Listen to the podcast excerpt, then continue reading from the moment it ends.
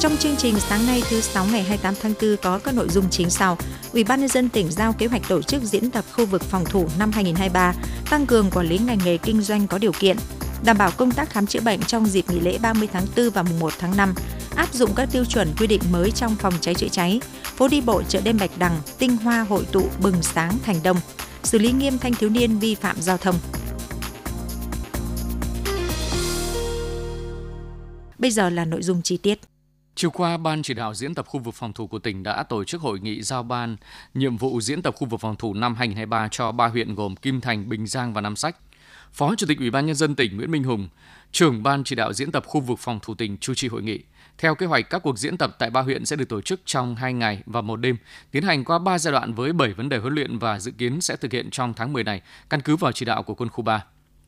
giao nhiệm vụ cho các địa phương, Phó Chủ tịch Ủy ban nhân dân tỉnh Nguyễn Minh Hùng, trưởng ban chỉ đạo diễn tập khu vực phòng thủ của tỉnh nhấn mạnh, diễn tập phòng thủ là một trong những nhiệm vụ chính trị quan trọng của các huyện trong năm 2023. Vì vậy, khung diễn tập của các huyện cần nghiêm túc quán triệt nhiệm vụ diễn tập theo tinh thần nghị quyết của Ban Thường vụ tỉnh ủy, chỉ thị của Ủy ban nhân dân tỉnh về kế hoạch diễn tập của Ban chỉ đạo diễn tập tỉnh triển khai giao nhiệm vụ diễn tập cụ thể cho các cơ quan đơn vị phân công nhiệm vụ trách nhiệm rõ ràng đối với từng tập thể cá nhân trong thực hiện diễn tập Cùng với đó là quan tâm đầu tư thời gian cho công tác tập luyện, thường xuyên kiểm tra đôn đốc công tác chuẩn bị cho diễn tập, đảm bảo an toàn tuyệt đối về người, phương tiện và cơ sở vật chất trong suốt quá trình chuẩn bị thực hành diễn tập, chủ động xây dựng phương án diễn tập trong điều kiện dịch COVID-19 còn diễn biến phức tạp. Bên cạnh chỉ đạo các địa phương, Phó Chủ tịch Ủy ban nhân dân tỉnh đề nghị Ban chỉ đạo diễn tập khu vực phòng thủ tỉnh tiếp tục chỉ đạo xây dựng hoàn chỉnh và triển khai các kế hoạch văn kiện chỉ đạo cho ban đạo diễn và khung diễn tập chuẩn bị tốt cho việc bồi dưỡng kiến thức quốc phòng, diễn tập thử và thực hành diễn tập chính thức đạt kết quả cao. Ban đạo diễn thực hiện đúng kế hoạch của ban chỉ đạo, đảm bảo nội dung, thời gian an toàn tuyệt đối. Nhằm thực hiện nhiệm vụ đề án 06 ngày 27 tháng 4, Ủy ban nhân dân tỉnh Hải Dương đã đăng ký với Cục C06 Bộ Công an 3 mô hình điểm trong năm 2023 đó là mô hình triển khai lưu trú tại các bệnh viện, đảm bảo 100% bệnh nhân tại các bệnh viện, cơ sở chữa bệnh trên địa bàn tỉnh thực hiện khai báo lưu trú trên ứng dụng VNEID mô hình an sinh xã hội đảm bảo 100% các đối tượng hưởng trợ cấp an sinh xã hội trên địa bàn nhận hỗ trợ chi trả không dùng tiền mặt thông qua tài khoản ngân hàng, tài khoản viễn thông, mobile money, các hình thức khác. Mô hình khám chữa bệnh dùng thẻ căn cước công dân gắn chip điện tử và ứng dụng VNeID, 100% cơ sở khám chữa bệnh trên địa bàn sử dụng thẻ căn cước công dân gắn chip điện tử. Ứng dụng VNeID thay thế thẻ bảo hiểm y tế, ứng dụng VSSID khi khám chữa bệnh, trong đó 70% số lượng công dân sử dụng căn cước công dân đi khám chữa bệnh có thông tin trả về. Sáng ngày 27 tháng 4, huyện Gia Lập tổ chức kỳ họp thứ 6 Hội đồng Nhân dân huyện khóa 20 để thống nhất và thông qua các tờ trình của Ủy ban Nhân dân huyện về việc điều chỉnh quy hoạch, xây dựng mở rộng thị trấn Gia Lập huyện Gia Lập tỉnh Hải Dương đến năm 2035, điều chỉnh dự toán ngân sách địa phương năm 2022 và một số nội dung quan trọng khác. Tại kỳ họp thứ 6, đại diện Ủy ban Nhân dân huyện Gia Lộc đã trình bày các báo cáo thẩm tra tờ trình và dự thảo nghị quyết. Ban Kinh tế Xã hội Hội đồng Nhân dân huyện Gia Lộc trình báo cáo thẩm tra về 9 tờ trình của Ủy ban Nhân dân huyện, trong đó trọng tâm là việc thông qua nhiệm vụ điều chỉnh quy hoạch chung, xây dựng, mở rộng thị trấn Gia Lộc, huyện Gia Lộc đến năm 2035, tờ trình điều chỉnh dự toán ngân sách địa phương năm 2022 và các tờ trình quyết định chủ trương đầu tư dự án sửa chữa cải tạo trụ sở nhà làm việc, các phòng ban chuyên môn Ủy ban Nhân dân huyện, cải tạo nâng cấp đường huyện tuyến quốc lộ 37, bổ sung và phân bổ vốn ngân sách huyện năm 2022, chuyển nguồn sang năm 2023 và kế hoạch vốn đầu tư công năm 2023. Sau khi nghe ý kiến thảo luận tại hội trường của các đại biểu, Hội đồng Nhân dân huyện Gia Lộc khóa 20 đã thông qua 9 nghị quyết và bế mạc kỳ họp. Năm 2023, huyện Tứ Kỳ phấn đấu có ít nhất từ 10 đến 12 sản phẩm tham gia chương trình mỗi xã một sản phẩm ô cóp, đề nghị cấp có thẩm quyền công nhận đạt tiêu chuẩn ô cóp 3 sao trở lên, trong đó có từ 1 đến 2 sản phẩm được tỉnh công nhận ô cóp 3 sao, đề nghị nâng hạng lên 4 sao. Để đạt được mục tiêu này, Tứ Kỳ hỗ trợ các chủ thể khảo sát tư vấn xây dựng hồ sơ, tem bì nhãn mác truy xuất nguồn gốc, công bố chất lượng an toàn thực phẩm, xúc tiến thương mại chuẩn hóa ít nhất cho một sản phẩm hoàn chỉnh. Huyện hướng dẫn các hộ đăng ký quyền sở hữu trí tuệ cho các sản phẩm, hỗ trợ kinh phí xây dựng hồ sơ công bố chất lượng mã số mã vạch, tem truy xuất nguồn gốc và hoàn thiện quy cách đóng gói, thiết kế in bao bì nhãn mác cho từ 10 đến 12 sản phẩm của các cơ sở sản xuất có sản phẩm tham gia chương trình, hỗ trợ phát triển sản xuất liên kết và tiêu thụ sản phẩm. Tính đến hết năm 2022, huyện Tứ Kỳ có 11 sản phẩm được cấp chứng nhận đạt tiêu chuẩn ô cóp. Các sản phẩm đa dạng mẫu mã và chủng loại chất lượng tốt được người tiêu dùng ưa chuộng. Xuất phát từ đặc thù của một số ngành nghề đầu tư kinh doanh, pháp luật đã quy định phải đáp ứng một số điều kiện về an ninh trật tự phòng cháy chữa cháy khi hoạt động. Bên cạnh đó, các doanh nghiệp đi vào hoạt động, cơ quan chức năng cũng cần tăng cường kiểm tra giám sát để đảm bảo các cơ sở doanh nghiệp kinh doanh ngành nghề này tuân thủ đầy đủ các quy định của pháp luật. Bài viết của phóng viên Ngọc Tiến. Trên địa bàn huyện Bình Giang có 70 cơ sở kinh doanh có điều kiện về an ninh trật tự như cơ sở kinh doanh karaoke, dịch vụ lưu trú cầm đồ và kinh doanh ga. Một số cơ sở kinh doanh khi hoạt động đã phát sinh nhiều vi phạm như là sử dụng trái phép chất ma túy, mất an ninh trật tự. Trong thời gian từ năm 2020 đến năm 2022, Công an huyện Bình Giang đã phát hiện 58 vụ vi phạm, khởi tố 8 vụ với hàng chục đối tượng liên quan đến tổ chức sử dụng trái phép chất ma túy trong các quán karaoke, quán bar và nhà nghỉ. Xử phạt hành chính 52 vụ, hơn 90 đối tượng với tổng số tiền 435 triệu đồng. Nhiều cơ sở bị thu hồi giấy chứng nhận đủ điều kiện về an ninh trật tự. Trung tá Nguyễn Mạnh Việt, Phó trưởng Công an huyện Bình Giang cho biết. Cái đặc thù địa bàn thế này đó cũng ừ, gặp rất là nhiều khó khăn cũng phức tạp trong cái vấn đề quản lý các cái ngành nghề ừ, đầu tư kinh doanh có điều kiện, đặc biệt là các cái cơ sở liên quan các cái cơ sở karaoke và các cái cơ sở lưu trú trên địa bàn. Đây là xác định, công an huyện xác định đây là một những cái vấn đề mà tiềm ẩn rất là nhiều cái cái, những cái mà vi phạm trong cái vấn đề an ninh trật tự cũng như là các vấn đề nảy sinh phát sinh cái tội phạm. Nên là trong cái thời gian vừa qua, công an huyện cũng đã báo cáo lãnh đạo công an tỉnh cũng như là chủ động tham mưu đề xuất cho ủy ban dân huyện là ban hành rất là nhiều cái chương trình, nội dung kế hoạch. Và trong đó công tác, có công tác mà kiểm tra đối với các cái cơ sở ngành nghề kinh doanh có điều kiện. Và hai nữa là tuyên truyền trong cái ờ, nhân dân cái công tác mà chấp hành pháp luật trong cái việc mà quản lý các cái ngành nghề đầu tư kinh doanh có điều kiện trên địa bàn Toàn tỉnh hiện có 1.377 cơ sở kinh doanh có điều kiện về an ninh trật tự. Trong thời gian từ năm 2020 đến năm 2022, lực lượng công an đã kiểm tra hơn 3.850 lượt cơ sở, trong đó đã phát hiện xử lý hơn 570 trường hợp vi phạm. Qua giám sát trực tiếp của Ban Pháp chế Hội đồng Nhân dân tỉnh cũng cho thấy, trong hoạt động của các cơ sở kinh doanh có điều kiện trên địa bàn tỉnh còn bộc lộ nhiều bất cập. Nhiều cơ sở kinh doanh đã bị xử phạt do vi phạm các quy định của pháp luật, Công tác quản lý hoạt động các cơ sở kinh doanh, ngành nghề kinh doanh có điều kiện cũng gặp những khó khăn nhất định như là tình trạng biến tướng, núp bóng trong kinh doanh, trách nhiệm của từng cấp từng ngành. Việc đánh giá đúng thực trạng của các cơ sở kinh doanh có điều kiện là cơ sở để ban hành quy định nhằm tăng cường công tác quản lý, đảm bảo các cơ sở này hoạt động đúng pháp luật. Ông Bùi Học Anh, trưởng ban pháp chế Hội đồng Nhân dân tỉnh Hải Dương cho biết. Ban pháp chế Hội đồng Nhân tỉnh đã tiến hành giám sát chuyên đề về tình hình chấp hành à, pháp luật trong công tác quản lý nhà nước và trách nhiệm của cơ sở kinh doanh một số ngành nghề đầu tư kinh doanh có điều kiện về an ninh trật tự trên địa bàn tỉnh giai đoạn 2020. 2023. Và trên cơ sở giám sát thì à, đoàn sẽ xem xét đánh giá cái kết quả đạt được và những tồn tại, hạn chế, khó khăn vướng mắc trong à, quá trình thực hiện. Và từ đó đề xuất kiến nghị các giải pháp nhằm nâng cao hiệu lực hiệu quả công tác quản lý nhà nước đối với một số ngành nghề kinh doanh có điều kiện về an ninh trật tự và các biện pháp phòng ngừa, đấu tranh chống tội phạm, vi phạm pháp luật, tệ nạn xã hội nhằm góp phần giữ vững an ninh trật tự, phục vụ mục tiêu phát triển kinh tế xã hội của tỉnh. Việc quản lý các cơ sở kinh doanh ngành nghề có điều kiện về an ninh trật tự không chỉ là trách nhiệm của lực lượng công an mà còn là trách nhiệm của các ngành và chính quyền địa phương. Bên cạnh đó, việc ban hành một nghị quyết chuyên đề về lĩnh vực quản lý ngành nghề kinh doanh có điều kiện về an ninh trật tự sẽ góp phần đảm bảo ổn định hoạt động của các cơ sở này. Khởi đầu chương trình ô cóp mỗi làng xã một sản phẩm của tỉnh năm 2019, huyện Ninh Giang không có sản phẩm nào đăng ký tham gia chương trình. Đến nay toàn huyện có 12 sản phẩm ô cóp được xếp hạng, trong đó có 8 sản phẩm đạt 4 sao, 4 sản phẩm đạt 3 sao. Năm 2023, huyện phấn đấu có 13 sản phẩm đạt thương hiệu từ 3 sao trở lên. Phóng viên Hoàng Vân phản ánh nhận thức rõ chương trình ô cóp có tác dụng nâng cao giá trị sản xuất nông nghiệp và tác động tích cực đến phát triển kinh tế nông thôn, góp phần chuyển đổi từ sản xuất nông nghiệp nhỏ lẻ sang sản xuất theo hướng liên kết chuỗi giá trị, theo tiêu chuẩn quy chuẩn có truy xuất nguồn gốc và theo nhu cầu thị trường, khơi dậy tiềm năng đất đai, sản vật lợi thế so sánh, đặc biệt là các giá trị văn hóa vùng miền để hình thành các sản phẩm ô cóp tích hợp đa giá trị, gắn kết giữa phát triển nông nghiệp với thương mại dịch vụ du lịch. Từ năm 2021, các xã, các chủ thể sản xuất ở Ninh Giang bắt đầu chú ý việc sản xuất theo quy chuẩn sản phẩm ô cóp. Hợp tác xã Dịch vụ Nông nghiệp xã Hiệp Lực có 100 hecta trồng ổi đạt tiêu chuẩn Việt Gáp, tuy nhiên năm 2021 vẫn không đạt thương hiệu ô. Nguyên nhân do thiếu một số tiêu chí về mẫu mã, tem truy xuất nguồn gốc nên việc tiêu thụ ổi vẫn theo giá thị trường trôi nổi không có thương hiệu. Năm 2022, khi các tiêu chí đảm bảo đầy đủ và đạt thương hiệu ô 3 sao, giá trị của ổi tăng từ 10 đến 20% một sao. Trao đổi về vấn đề này, ông Bùi Ngọc Điều, Giám đốc Hợp tác xã Dịch vụ Nông nghiệp xã Hiệp Lực huyện Ninh Giang cho biết. 2022 là đã được ờ, cấp tỉnh là chứng nhận là ô cốp. Thế thì từ khi mà vào được cái ô cốp bên này,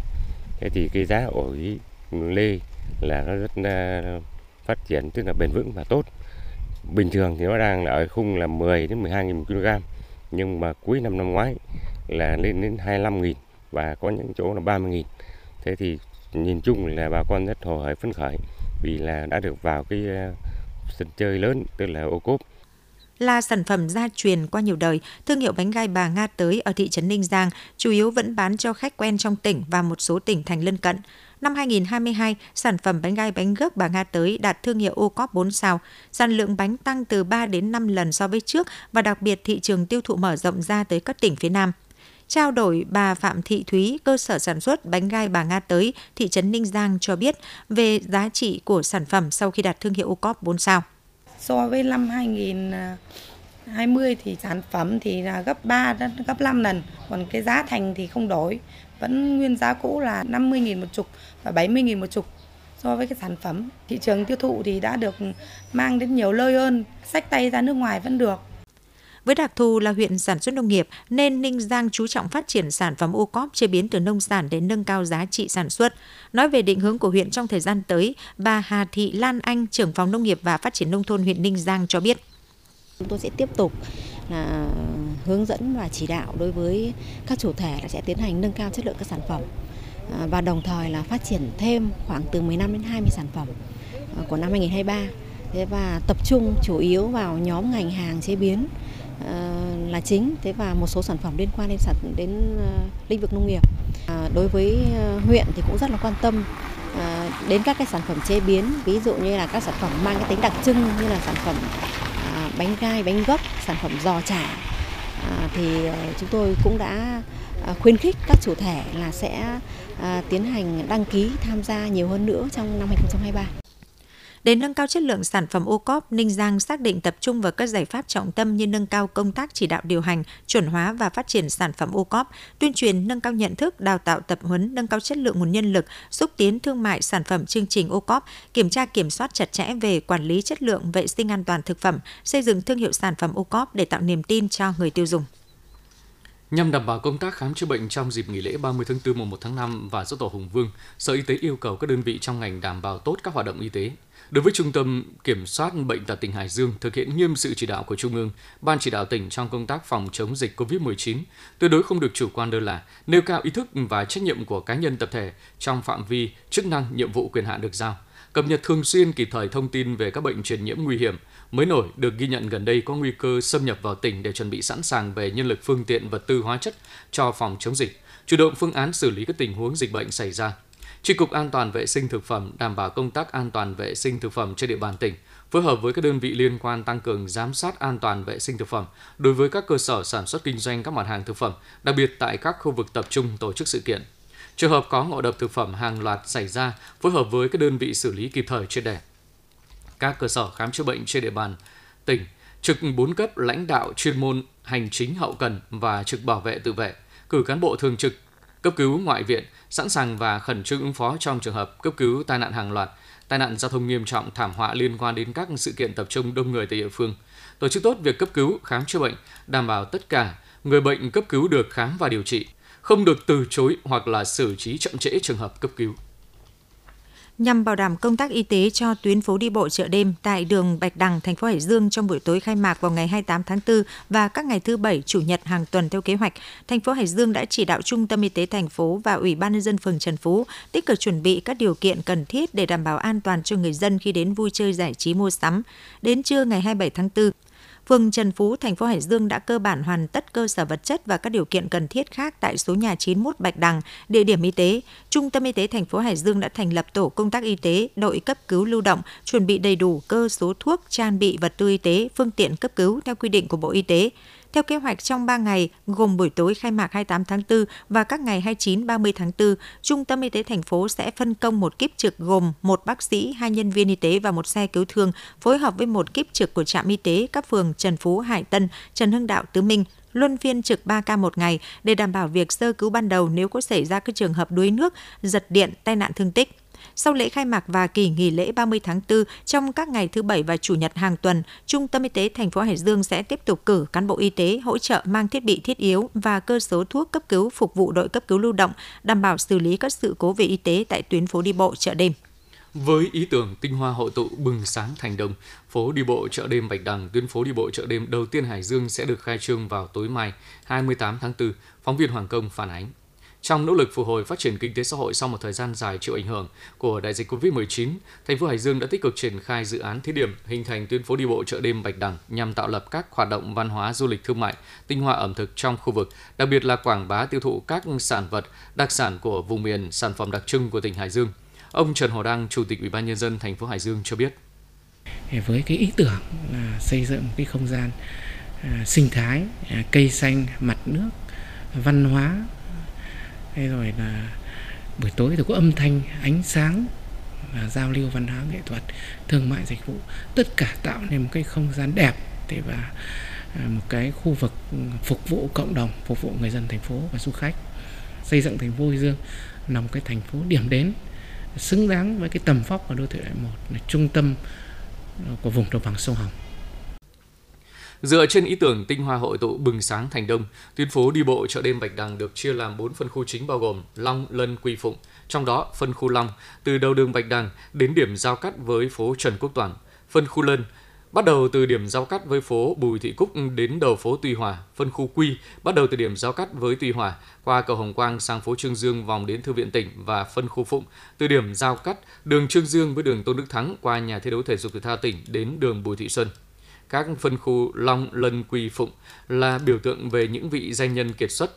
đại diện tiêu biểu của tỉnh Hải Dương. Truyền thuyết vùng đất Thành Đông kể rằng, nơi địa linh nhân kiệt, tứ linh hội tụ đã tạo nên tinh hoa sư đồng ngày càng rực rỡ dạng ngời. Danh tướng Trần Hưng Đạo ba lần đánh đuổi quân Nguyên Mông được phong vương lập ấp tại Vạn Kiếp đó là Long. Nhà chính trị Nguyễn Trãi nhiều lần hiến kế cho những chiến lược quân sự hiển hách. Sau 70 năm, hàm oan lệ chi viên được vua Lê Tương Dực truy tặng Tế Văn Hầu, đó là Lân. Hai vị tổ sư Pháp Loa và Huyền Quang, tổ sư sáng lập thiền phái Trúc Lâm Tam Tổ của Phật giáo Việt Nam đó là Quy. Nhà giáo muôn đời Chu Văn An, lăng mộ đặt trên núi Phượng Hoàng ở Văn An Chí Linh, Hải Dương đó là Phụng. Phố đi bộ chợ đêm Bạch Đằng được kỳ vọng sẽ tạo một quần thể không gian văn hóa đáp ứng nhu cầu về văn hóa, tinh thần vui chơi giải trí, trải nghiệm của nhân dân địa phương, đồng thời thu hút khách du lịch,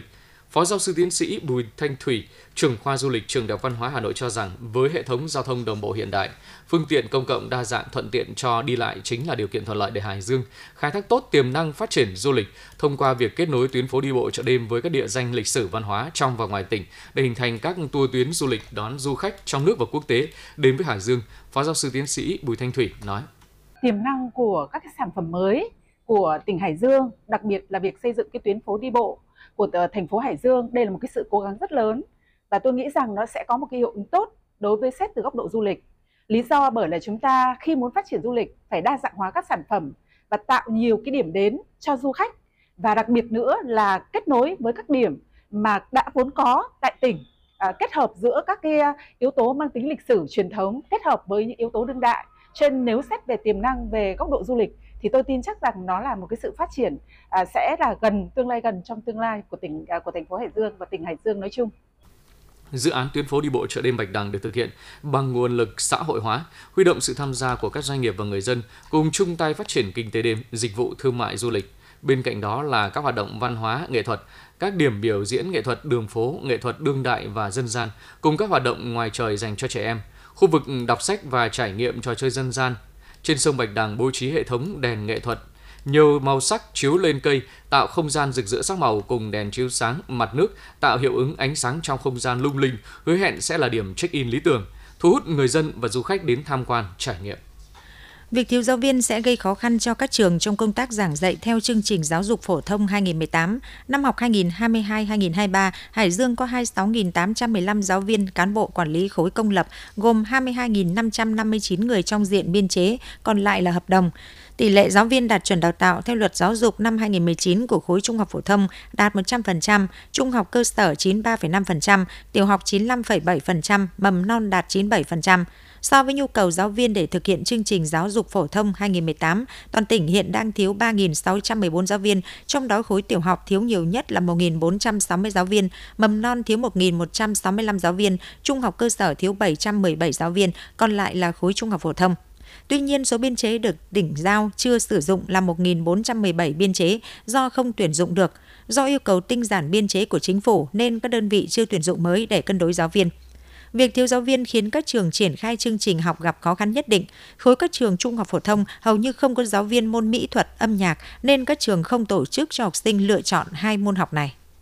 Phòng Cảnh sát phòng cháy chữa cháy và cứu nạn cứu hộ Công an tỉnh Hải Dương vừa tổ chức tập huấn áp dụng quy chuẩn an toàn cháy cho nhà và công trình và một số văn bản của Bộ Công an về việc tháo gỡ khó khăn vướng mắc trong công tác đảm bảo an toàn phòng cháy chữa cháy. Phóng viên Ngọc Tiến đưa tin. Tại hội nghị, các đại biểu đã được nghe các báo cáo viên phổ biến quán triệt các nội dung của quy chuẩn an toàn cháy cho nhà và công trình của Bộ Xây dựng, tiêu chuẩn trang bị bố trí phương tiện hệ thống phòng cháy chữa cháy cho nhà và công trình và một số văn bản của Cục Cảnh sát phòng cháy chữa cháy và cứu nạn cứu hộ Bộ Công an. Đây là các quy chuẩn, tiêu chuẩn quan trọng mới được ban hành trong lĩnh vực phòng cháy chữa cháy. Vì vậy, việc áp dụng, vận dụng thống nhất các tiêu chuẩn quy chuẩn này trong thực tế công tác là rất cần thiết nhằm góp phần tháo gỡ khó khăn vướng mắc trong công tác phòng cháy chữa cháy của các dự án công trình và cơ sở trên địa bàn tỉnh sau tổng giả soát kiểm tra. Qua tập huấn sẽ giúp các cơ quan quản lý nhà nước về phòng cháy chữa cháy cấp tỉnh, cấp huyện áp dụng vận dụng thống nhất các tiêu chuẩn quy chuẩn mới trong thực tế công tác, đánh giá thực trạng và những khó khăn trong quá trình thực hiện nhiệm vụ quản lý nhà nước về phòng cháy chữa cháy và cứu nạn cứu hộ, cũng như những vướng mắc của chủ đầu tư, cơ sở để hướng dẫn biện pháp tháo gỡ hiệu quả phù hợp với đặc điểm của từng loại hình sản xuất kinh doanh, tạo điều kiện thuận lợi cho cơ sở doanh nghiệp hoạt động. Một hộ dân nuôi rùa thôn Nghĩa Xá, xã Đại Sơn, huyện Tứ Kỳ tự nguyện giao nộp 97 cá thể rùa câm và một cá thể rùa đất Punkin cho hạt kiểm lâm thành phố Hải Dương để bàn giao cho Trung tâm Cứu hộ Bảo tồn rùa thuộc rừng quốc gia Cúc vương Tất cả loài rùa trên đều thuộc nhóm 2B thuộc danh mục động vật rừng nguy cấp quý hiếm và thực thi công ước về buôn bán quốc tế với loài động vật rừng, thực vật rừng hoang dã nguy cấp theo Nghị định 84-2021 của Chính phủ. Sau khi tiếp nhận số cá thể rùa này sẽ được hạt kiểm lâm thành phố Hải Dương bàn giao cho Trung tâm tâm cứu hộ bảo tồn rùa thuộc rừng quốc gia Quốc Phương tiếp tục chăm sóc theo dõi sức khỏe đến khi đảm bảo các điều kiện cần thiết mới thả về môi trường rừng tự nhiên. Đường 195B huyện Cẩm giang kéo dài từ điểm giao cắt với đường 394 thuộc thôn An Lai, xã Cẩm Đông đến Cống Am, xã Định Sơn giao cắt với đường 394C. Đường có nhiều đoạn bị hẹp so với nhu cầu giao thông và đã xuống cấp. Vào các giờ cao điểm thường dễ phát sinh ùn tắc giao thông. Để đảm bảo mặt bằng thi công thuận lợi trong những ngày qua, các phòng ban liên quan của huyện Cẩm Giàng cùng xã Cẩm Đông đã tăng cường tuyên truyền vận động người dân hai bên đường hiến đất. Nhờ làm tốt công tác tuyên truyền vận động đến nay, cơ bản các hộ dân hai bên đường đã đồng thuận với chủ trương mở rộng đường giao thông và đang tự nguyện phá rỡ các công trình, cổng, tường rào để hiến đất bàn giao mặt bằng cho đơn vị thi công thực hiện dự án nâng cấp mở rộng đường. Trong đó có nhiều công trình mới được xây dựng và có giá trị lớn. Sau khi phá rỡ công trình hiến đất, các hộ dân lại tự đầu tư kinh phí xây dựng lại. Việc làm của người dân xã Cẩm Đông có ý nghĩa rất lớn, tạo sức lan tỏa trong phong trào xây dựng nông thôn mới nâng cao kiểu mẫu, đặc biệt là nâng cấp hạ tầng giao thông nông thôn, tạo điều kiện thuận lợi trong đi lại và giao thương, thúc đẩy phát triển kinh tế xã hội ở địa phương.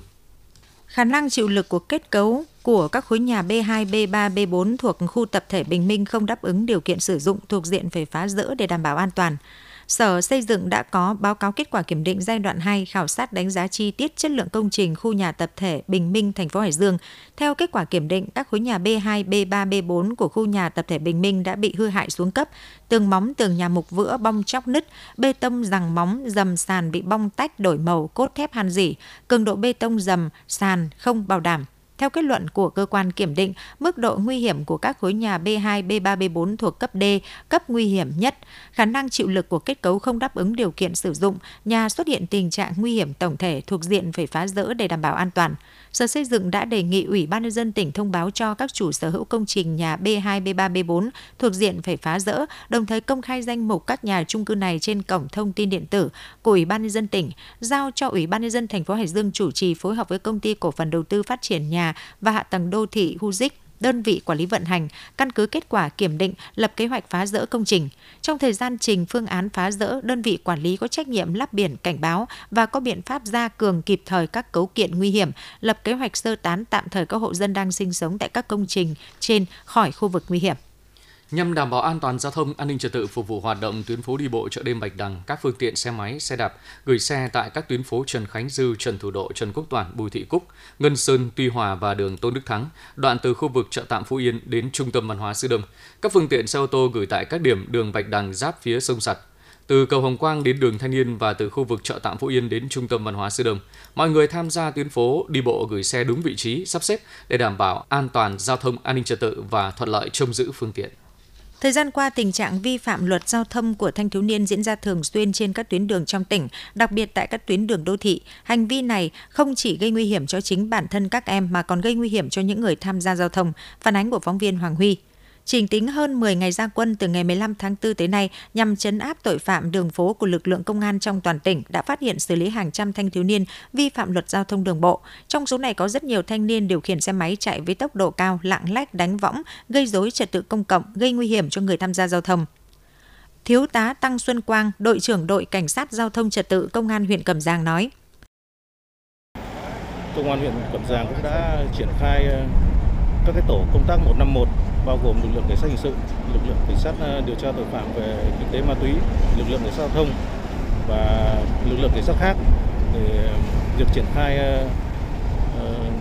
rất là đồng bộ và thực hiện theo đúng quy định của pháp luật. Và chúng tôi cũng sẽ xử lý nghiêm theo đúng quy định của pháp luật đối với các trường hợp thanh thiếu niên học sinh vi phạm về trật tự an toàn giao thông trên địa bàn huyện và thông báo trực tiếp đến các cái địa phương ờ, quản lý như nhà trường rồi là lực lượng công an ờ, xã thị trấn. Để xử lý nghiêm vi phạm, Tòa án Nhân dân thành phố Hải Dương mở hai phiên tòa vào cuối tháng 8 và cuối tháng 12 năm 2022 để xét xử 53 đối tượng là thanh thiếu niên đã có hành vi cầm theo tuyếp sắt, đinh ba, gạch, điều khiển xe mô tô với tốc độ cao lạng lách đánh võng bấm còi liên tục, hò hét đuổi đánh người đi đường và đập phá tài sản gây mất an ninh trật tự, ảnh hưởng xấu đến an toàn xã hội các đối tượng này đã phải nhận bản án thích đáng. Luật sư Nguyễn Kiều Đông, trưởng văn phòng luật sư Á Đông nói. Ờ, thời gian qua, trên địa bàn ờ, tỉnh ta, nhất là các khu vực ờ, đô thị, đã có nhiều hiện tượng các thanh niên nam nữ tụ tập đông người, có cả những người chưa thành niên tụ tập thành đám đông đi xe máy lạng lách đánh võng hò hét đuổi đánh nhau trên đường đã ảnh hưởng rất xấu đến an ninh trật tự trật tự an toàn xã hội. Theo quy định pháp luật thì đây là hành vi gây dối trật tự nơi công cộng và là hành vi vi phạm pháp luật. À, tùy theo tính chất mức độ vi phạm, người vi phạm có thể bị xử lý hành chính hoặc bị truy cứu trách nhiệm hình sự để thanh thiếu niên chấp hành tốt luật giao thông đường bộ, cần có sự phối hợp giữa gia đình, nhà trường và đoàn thể. Trong đó yêu cầu đặt ra đối với các bậc phụ huynh cần giáo dục ý thức chấp hành luật giao thông đường bộ cho con em mình, phối hợp với nhà trường, tổ dân phố và lực lượng chức năng kịp thời phát hiện các hành vi vi phạm trật tự an toàn giao thông của con em mình để có biện pháp giáo dục. Ông Vũ Đức Hạnh, Phó Giám đốc Sở Giao thông Vận tải cho biết. Bên cạnh cái việc xử lý kiên quyết của lực lượng công an thì Ủy ban nhân dân các cấp à, cấp ủy các cấp các địa phương đề nghị cũng có sự vào cuộc. Ừ. Trong cái việc là giáo dục phòng ngừa. Thế và với những đối tượng à, là học sinh sinh viên thì đề nghị các cái trường học đề nghị các cái cơ sở giáo dục là có cái tăng cường tuyên truyền ờ, nhắc nhở ờ, giáo dục ờ, hướng dẫn các em tránh cái việc bị lôi kéo vào cái việc đua xe, tụ tập, nặng lách đánh võng, gây nguy hiểm cho bản thân và cho người tham gia giao thông. Bên cạnh công tác tuần tra xử lý thanh thiếu niên vi phạm luật giao thông đường bộ của các ngành chức năng, phải có sự đồng hành của nhà trường và gia đình trong giáo dục con em, học sinh, nâng cao ý thức chấp hành luật giao thông đường bộ, từ đó hạn chế tối đa các vụ tai nạn giao thông có thể xảy ra, đồng thời xây dựng môi trường văn hóa giao thông học đường an toàn lành mạnh. Quý vị và các bạn vừa nghe chương trình Thời sự sáng của Đài Phát thanh Truyền hình Hải Dương do Thu Hằng Phương Nga Lưu Hưng Thu Hà thực hiện. Chịu trách nhiệm nội dung Phó Giám đốc Đặng Đình Long. Cảm ơn quý vị và các bạn đã quan tâm theo dõi.